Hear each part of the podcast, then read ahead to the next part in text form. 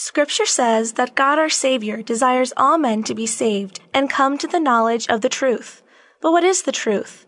And how do we gain that knowledge? The answer to these questions and more in today's edition of Faith with Father.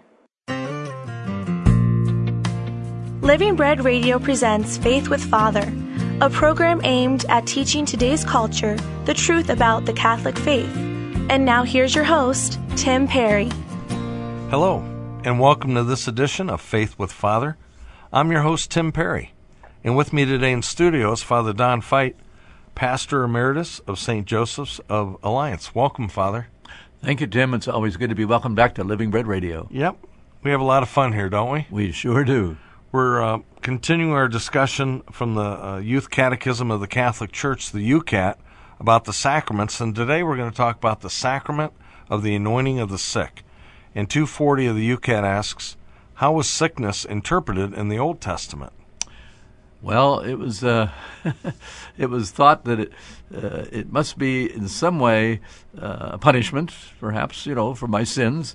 Um, uh, it was always thought to be a uh, something that God was involved in, and uh,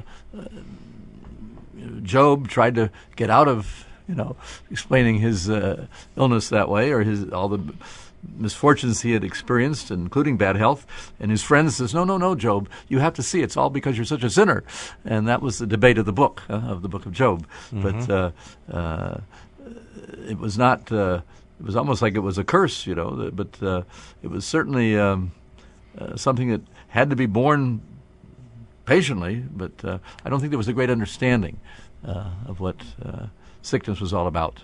I, don't think um, there is today either, Father. You're um, right. Yeah. Mother Teresa said that suffering is a gift, and when I first heard that, it's like, you got to be kidding me! I've spent my whole life trying to avoid suffering. That's right. And yet, as she explained it, we can unite our suffering with Christ's suffering, and the Church calls it redemptive suffering, where That's we can offer it up for the salvation of souls and the conversion of sinners and that's an amazing little expression you just used that I think only Catholics are familiar with it. Uh, offer it up, um, but it's one we often say, don't we? Um, that I can join myself. In other words, the suffering that I have can be joined to this cross of Jesus, His sufferings for me. Uh, that, as He said, take my yoke on your shoulders, uh, learn from me. So to be yoked with Jesus in time of illness is a, is a is something that I, when I share the sacrament with people, there's a, a couple different scriptures that are recommended. That's one of the ones I love to share. Uh, the yoking of ourselves with Jesus. And, and, the truth is, no matter how much we suffer, or someone we know, a loved one, a family member, a friend, nobody suffers as much as Jesus suffered. That's right. I mean, we can never imagine how much, uh, from the scourging at the pillar to the crowning with thorns mm-hmm. to carrying the cross and falling down three times, and just all that he had to go through physically before he was actually crucified and nailed to the cross. That's right. We'll never suffer as much as he did. Right. So I mean that to me that's consoling to know that Christ can relate to me in my suffering because he's been there more than even I've that's been right. there and and we can you know and so we can take some consolation in that when we do talk to the Lord and pray to the Lord he knows where we're coming from. And I always look at Jesus in the in the Garden of Gethsemane when he said, uh, well, Father, if it be possible, uh, you know, that this cup should pass from me. Uh, it's like he's he's human there. He's he's going through what we all go through when we get sick. Don't we start playing the little the violin comes out with our little fingers, the, or maybe with a big violin. We want to we want some pity. We want people to notice how we're not feeling well. We want their sympathy. We want their oh, poor you. They we want to drop everything and let them just come and and yeah. I just us. want to be waited on. I mean, yeah, that's know. right. And uh, uh sickness. Uh, brings us into a very uh, egotistical mode, you know, of thinking. It's all about uh, me. That's right. Yeah. Right. And, uh, and, and and then why did this happen to me? You know, what did I do to deserve this? You know, it's all uh, we forget all about uh, turning to Jesus and asking Him for an understanding that this is, as was His cross, this is an invitation to join uh, our whatever it is that I didn't you know, I didn't necessarily commit some sin last week that made me get a sinus infection this week, uh, but nevertheless I know I'm a sinner that my sicknesses are part of the human condition that needs redemption.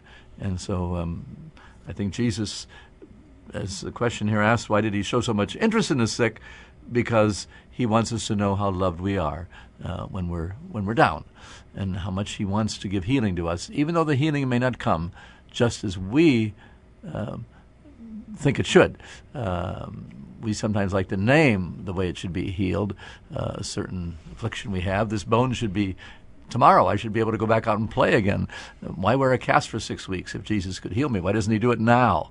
And I had a Tim. I had a godfather who suffered from polio mm-hmm. and was in a um, uh, in a wheelchair, paralyzed from his chest down, uh, when he was still in his early 30s and had a family to raise. And so he came to believe very strongly in the healing power of Jesus. But then uh, he one day he went to a, a, a service where there was healing being given and and uh, prayer for that, and and uh, the the healer even prayed that uh, there's somebody here with polio who's God's going to heal him today. And when he didn't receive that healing, he went home. He said and wept bitter tears uh, because he thought, "What did I do wrong, Lord? I believe so strongly that you'll heal me." But then it was like the Lord said to him, "But Barney." you weren't letting me have the timing. You know, yes, I'll heal you, but the timing is mine. And he ended up dying, uh, still unhealed of that inability to walk. But he knew that someday he would dance in heaven with his new mm-hmm. glorified body. But you bring up a great point, Father. Uh, I want to get what I want when I want it, mm-hmm. like instant gratification. Mm-hmm. I mean, I think it's human nature that we want things right away. Sure.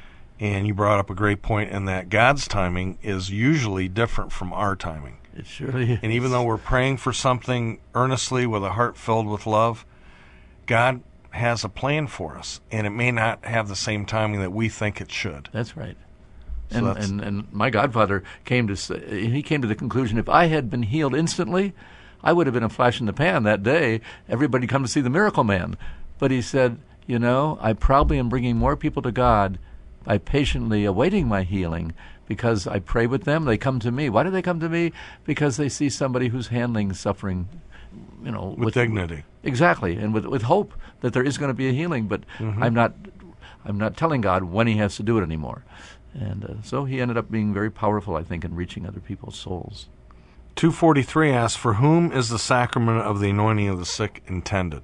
it's intended for anybody who is sick, and usually, Tim, it's considered a serious illness. Just because I sneezed twice and thought it might think it might be a cold coming on, it's not a time yet to ask for the sacrament of the sick. But if there's a, a genuine sickness that could be serious uh, or leading in that direction, um, and only a person knows uh, what is serious for them, uh, what could be, or a doctor will warn you this could be serious. Um, even people going into surgery who are not yet sick.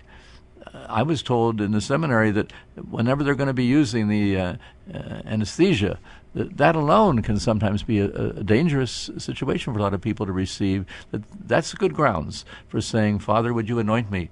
Uh, mm-hmm. I, I, am going to be in a situation where I want the healing of the Lord." And um, uh, so uh, it can be received um, whenever there seems to be a situation that Jesus would want to heal you. Okay. okay. Well, before we went on the air, you mentioned that you are the uh, part time chaplain at Mercy Hospital. How is the anointing of the sick administered? How do you actually administer the anointing of the sick? Well, there, uh, we don't have time to go through the entire beautiful ritual that we do have that could be used like in a church setting when we have a communal service. But um, we would enter the room, and uh, after um, asking the person, I usually ask them? If I'm not too sure how Catholic they really are in terms of participating and understanding the sacraments, I'll first ask them if they'd like a blessing, and usually they always say yes for that much. And uh, then I explain to them that I have a very special blessing, one of the sacraments that brings the healing of Jesus. And so I give them a very short catechesis on what I'm about to do and invite them then uh, to say, Yes, I would like that sacrament, Father.